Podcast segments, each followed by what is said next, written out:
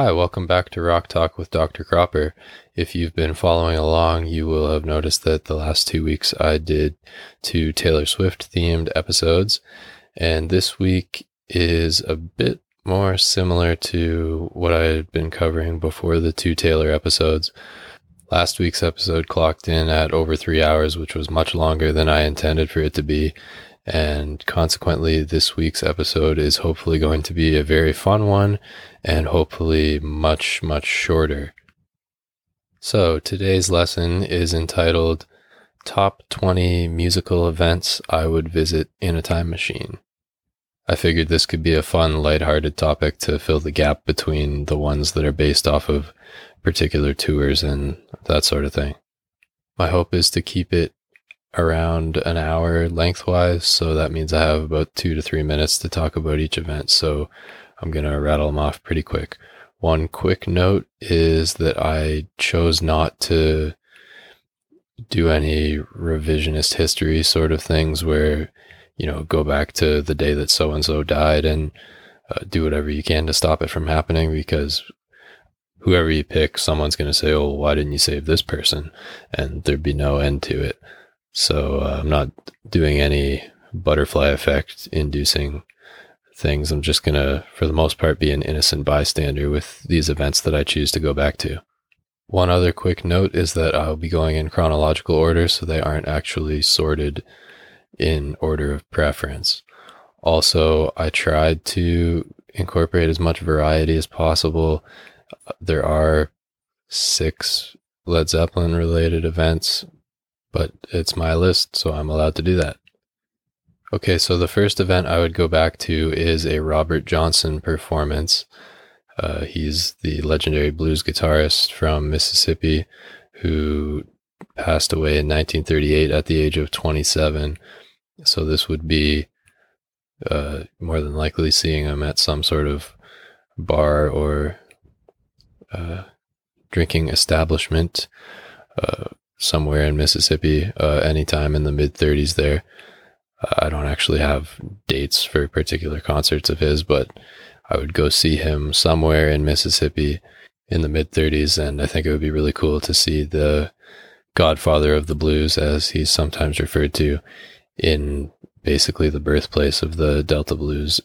I've been through Mississippi and actually stopped at the crossroads where he allegedly sold his soul to the devil in exchange for his ability to play the blues as well as he did, which most historians now believe to be inaccurate. But anyhow, it was a cool thing to see, and Mississippi was neat to drive through with it being so flat with all the cotton fields and everything. So I think it would be cool to go to a show there back then and see him. My next stop would be in July of 1957. I decided not to put any other events in the 50s because I didn't know where to draw the line between whether I wanted to see Elvis or Chuck Berry or Jerry Lee Lewis, and I was running out of spots, so I ended up keeping all of them out. So July 1957, I would stop in Liverpool to witness John Lennon meeting Paul McCartney, which of course is one of the most, at least in the music world, historically significant meetings of the 20th century, as they would go on to become one of the best, if not the best, songwriting duo of the century at the very least. This is the only time where I might be a bit more than an innocent bystander. I would take a picture of them so that I could sell it once I got back to 2020, and I would probably capture them looking kind of befuddled at why I was taking their picture, but you can't turn down a chance like that. My next stop would then be an early Beatles show sometime in 1961 or 62, likely. I'm not sure if it would be in Hamburg or Liverpool. It doesn't really matter. I wasn't able to find any great details about which ones might have had particularly notable set lists, so I'd be happy with pretty much any of them, I think. My fourth stop would then be a Beach Boys concert at some point in the early to mid-60s. I couldn't decide on one particular show for this one either, but as long as it's one where Brian Wilson was still touring with them They all seemed to have pretty good set lists at that point, and they played Surfer Girl regularly, which is one of my favorite Beach Boys songs. Stop number 5 is one of only 2 recording studio moments I've chosen. I've always been more enthralled with the live concert side of the music industry, as you've probably already noticed. Even with my band, I always preferred the shows to even times in rehearsal when we were writing stuff. Maybe it's just a drummer thing that you get bored easy when too much time is spent on working out vocal arrangements or choosing a tuning and stuff. But yeah, I've always preferred the live side of things, but there are a few studio moments that I think would be worth witnessing. And one of them took place on February 15th, 1966 in Nashville, which is the 5th stop that I would make in my time machine. And that would be to witness Bob Dylan recording Sad-Eyed Lady of the Lowlands, which closes his Blonde on Blonde album and is my favorite song of his. He had started recording the album in New York in 1965 and wasn't liking the sound, so he moved to Nashville and employed some of the seasoned session musicians there. And in mid-February, on the 15th, they cut Sad-Eyed Lady of the Lowlands. The recording session that night started at 6 p.m., but they didn't really start doing anything. Dylan just sat there working out the lyrics to this while the band hung around and played cards. And then at 4 in the morning, he called them all in and said he was ready to take a stab at it, so away they went. And the cool thing is that he hardly gave the band any instructions. He basically told them the time signature and the key and counted them in, and then off they went. And you can hear them get excited as they hear the lyrics unfold. And also I read an account by the drummer on the session who said that you can hear them peak around the second chorus because they're thinking, oh, well, this must be the end of the song. And of course it wasn't, because it's about 11 minutes, 20 seconds long. So he said by the end of it, they're looking at each other laughing, thinking like, we peaked 5 minutes ago. What are we supposed to do now? But it all worked out. And Dylan has also never played Sad-Eyed Lady of the Lowlands live. So that's why it would be especially cool to witness the writing and recording process, because that's all we have of it.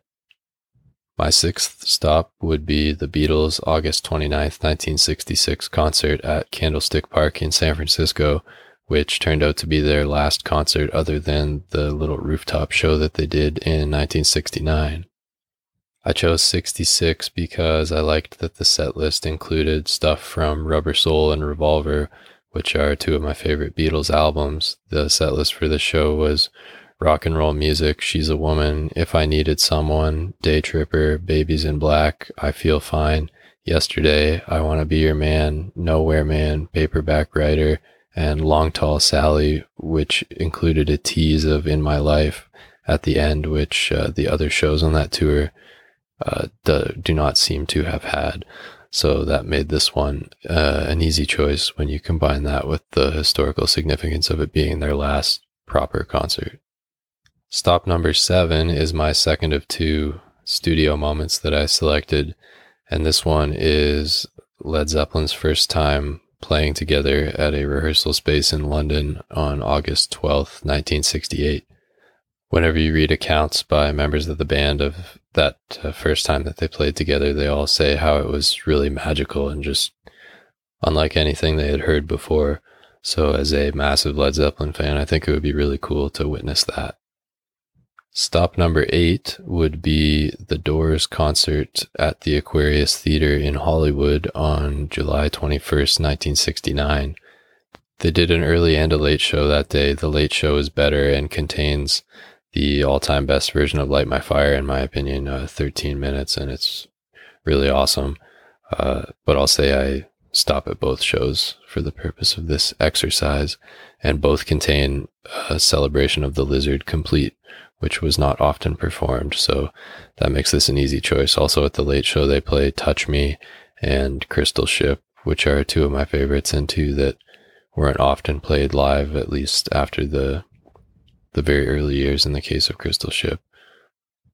Having a Doors show as one of my stops was a must. I saw the Doors of the 21st Century with my dad, as I mentioned in the first episode, back in 2004 at what was then the Molson Amphitheater in Toronto.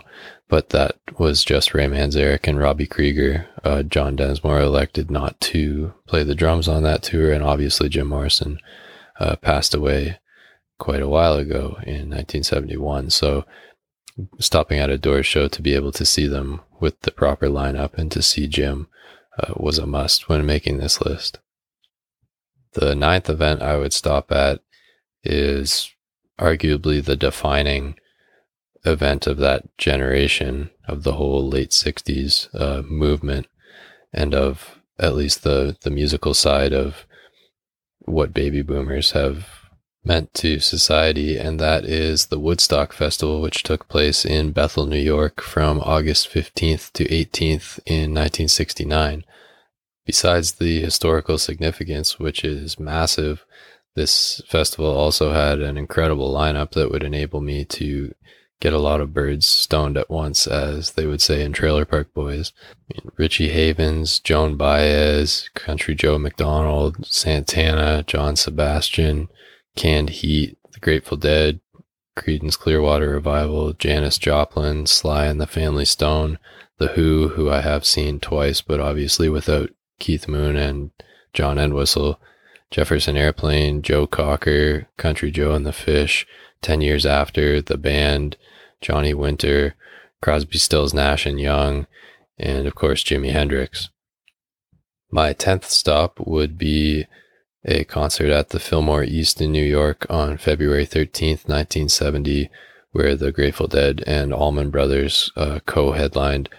They both played an early and a late show, where the Allman Brothers would go first, and then the Dead would do two sets. The Dead's second set of the late show, which is included on Dick's Picks Volume 4, contains what I believe to be the all-time best version of Dark Star, 29 minutes flowing straight into a 30-minute version of the other one, flowing straight into a 30-minute version of Turn On Your Love Light, and then We Bid You Goodnight for the encore. And the Dead started that second set of the late show just after 2 in the morning, so that would have been quite a night to be in attendance for. My 11th stop would be 7 months later and a couple blocks northwest, Led Zeppelin's last show of their summer 1970 tour at Madison Square Garden on September 19th. They played an early and a late show, so we'll say I'm going to both, but the evening show is the one that's really special. It's definitely in the conversation for best Zeppelin show ever, and is certainly the best up until that point in their career. Just a phenomenal performance from all four of them. Plant still had his full high range, and it's the last concert they played in 1970, which makes it the last show before they recorded Led Zeppelin IV. You'll hear much more about this show in a few weeks when I do an episode on that tour, but the set list: Immigrant Song, Heartbreaker, Dazed and Confused, Bring It On Home, and then an announcement about Jimi Hendrix's passing, which took place the day before, sadly. That's the Way, Bron Rar, Since I've Been Loving You, an organ solo into Thank You, What Is and What Should Never Be, Moby Dick, and Whole Lotta Love. All of that so far was standard for that tour, although Whole Lotta Love contains by far the longest and best medley of the year, which I'll get into on the episode a few weeks from now. And then for the encores, it starts with one of only two complete performances of Out on the Tiles, flowing straight into Communication Breakdown, which includes Gallows Pole in the middle, which was not played very often at all. Then they come back out and play a medley, starting with The Girl Can't Help It by Little Richard, going into I'm Talking About You by Chuck Berry, and then finishing with 20 Flight Rock by Eddie Cochran. And if all of that wasn't enough, they closed things out with the only version of How Many More Times on that tour, and it includes No Money Down by Chuck Berry and Blueberry Hill by Fats Domino, and is one of the better versions, I think. My 12th stop would be the first night of the Rolling Stones' brief 1971 tour in the UK before they went into tax exile in southern France, where they would write and record Exile on Main Street. So this is just before Sticky Fingers came out, and it's March 4th in Newcastle.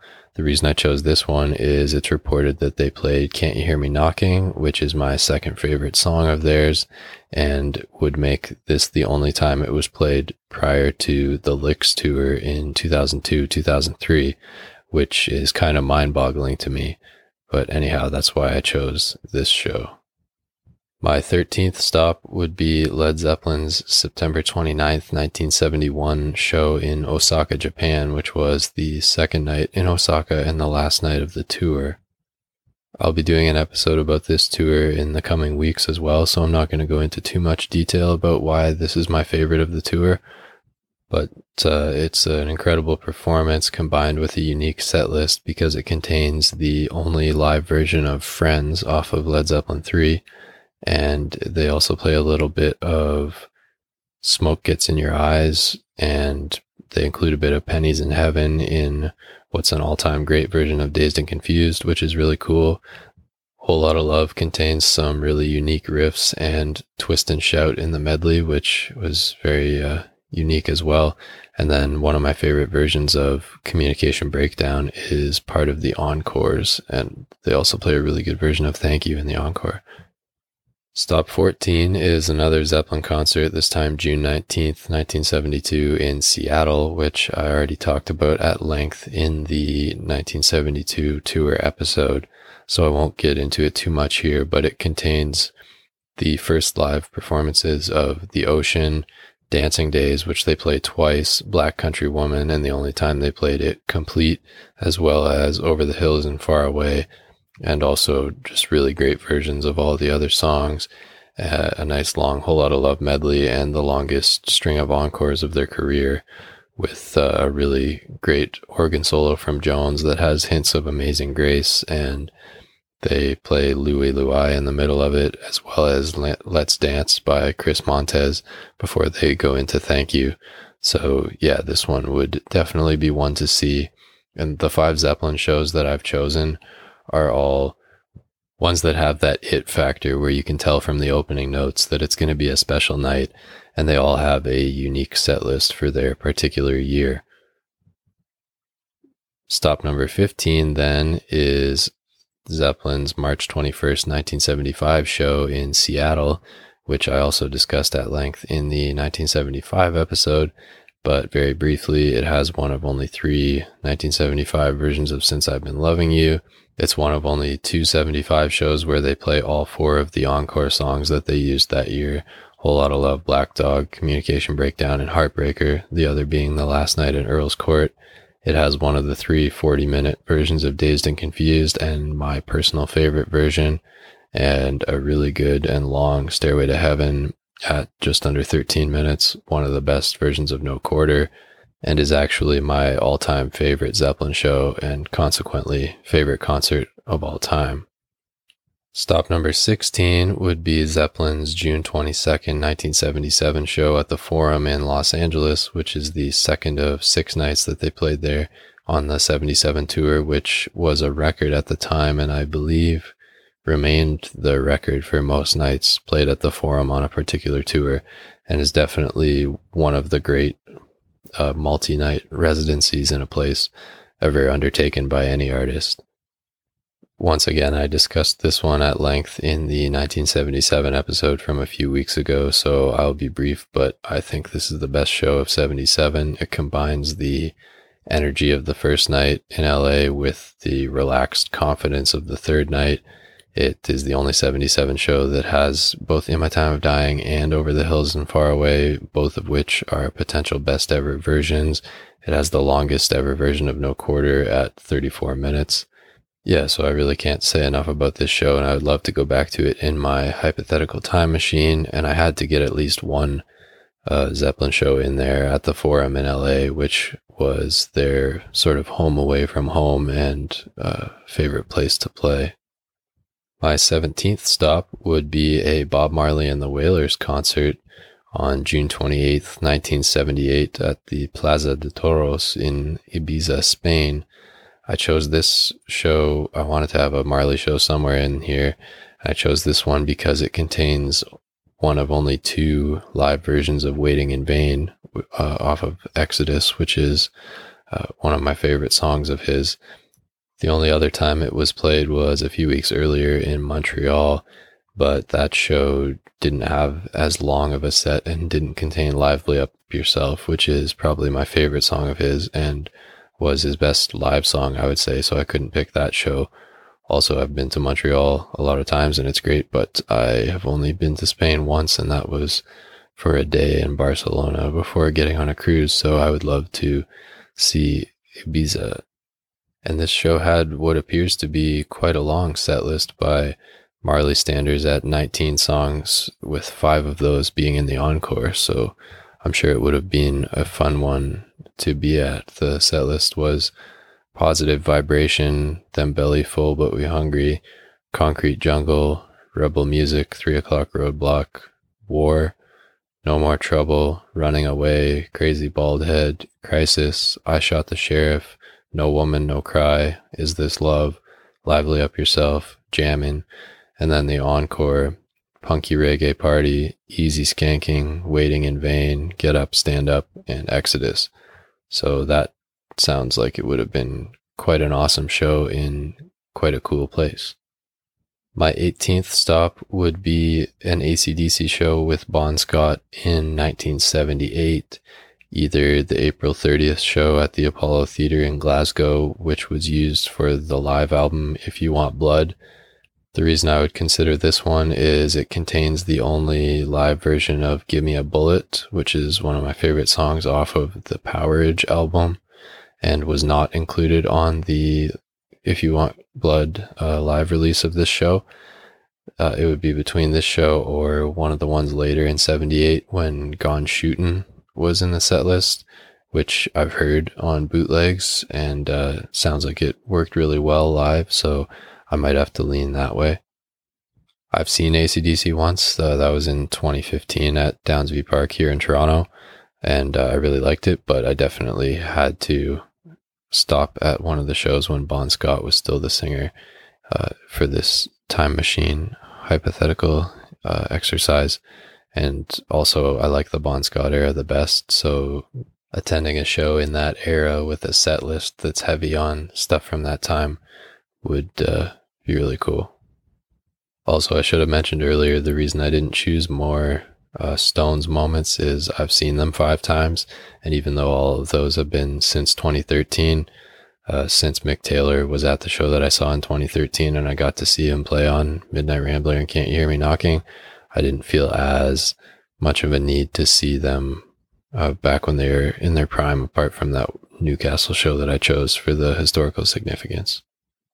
And then skipping ahead a few decades now, my 19th stop would be a Taylor Swift concert at Arrowhead Stadium in Kansas City on the Speak Now tour, September 24th, 2011.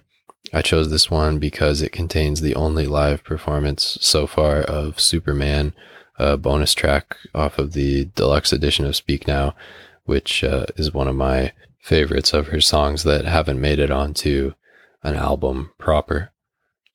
As I mentioned, the past 2 weeks I've seen her 3 times, once on the 1989 tour and twice on the Reputation tour, but I really wish that I could have seen her on one of the earlier ones with a set list that was heavy on that section of her career. And Speak Now is my favorite album, as you heard last week, so I decided to go with one from the Speak Now tour. Also, I've been to Kansas City, and it's a pretty neat little Midwestern city with great barbecue, so what's not to love?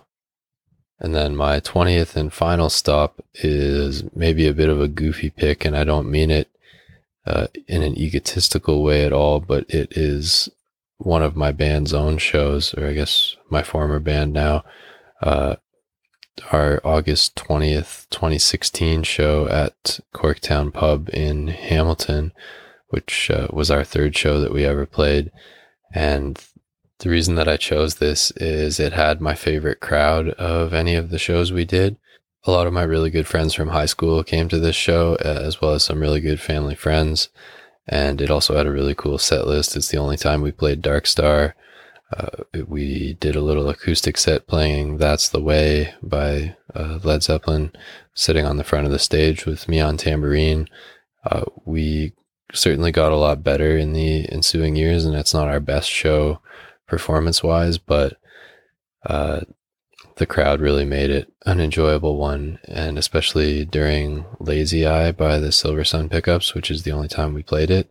And I had never heard it before. My friend Alex, who was our pianist and lead singer at the time, suggested that we play it, and it was really fun to play, and my friends from high school and some of the other people there got up and were dancing, and you could tell they were really loving it while we were playing. So Spencer, my brother, who was our lead guitarist, took an extended solo, and it was just a really cool feeling to experience for the first time that, like, look, we made people feel that way by what we're doing up here, and it would be fun to go back and relive that. And I think it goes to show how, as performers, sometimes the faces who are or aren't there in the crowd can make even more of a difference on our perception of how good or bad the show was than the actual playing does. And that concludes my little journey through time. I told you it would be a short one. I would be curious to see where some of you would choose to stop in the music world if you had the chance to go back with a time machine. So reach out, let me know. If you're an old listener, thanks for sticking with me. If you're a new one, welcome, and I hope you like what you hear. Next week, I am going to be covering the Grateful Dead's August 27th, 1972 show in Veneta, Oregon. So look forward to that. And until next time, class dismissed.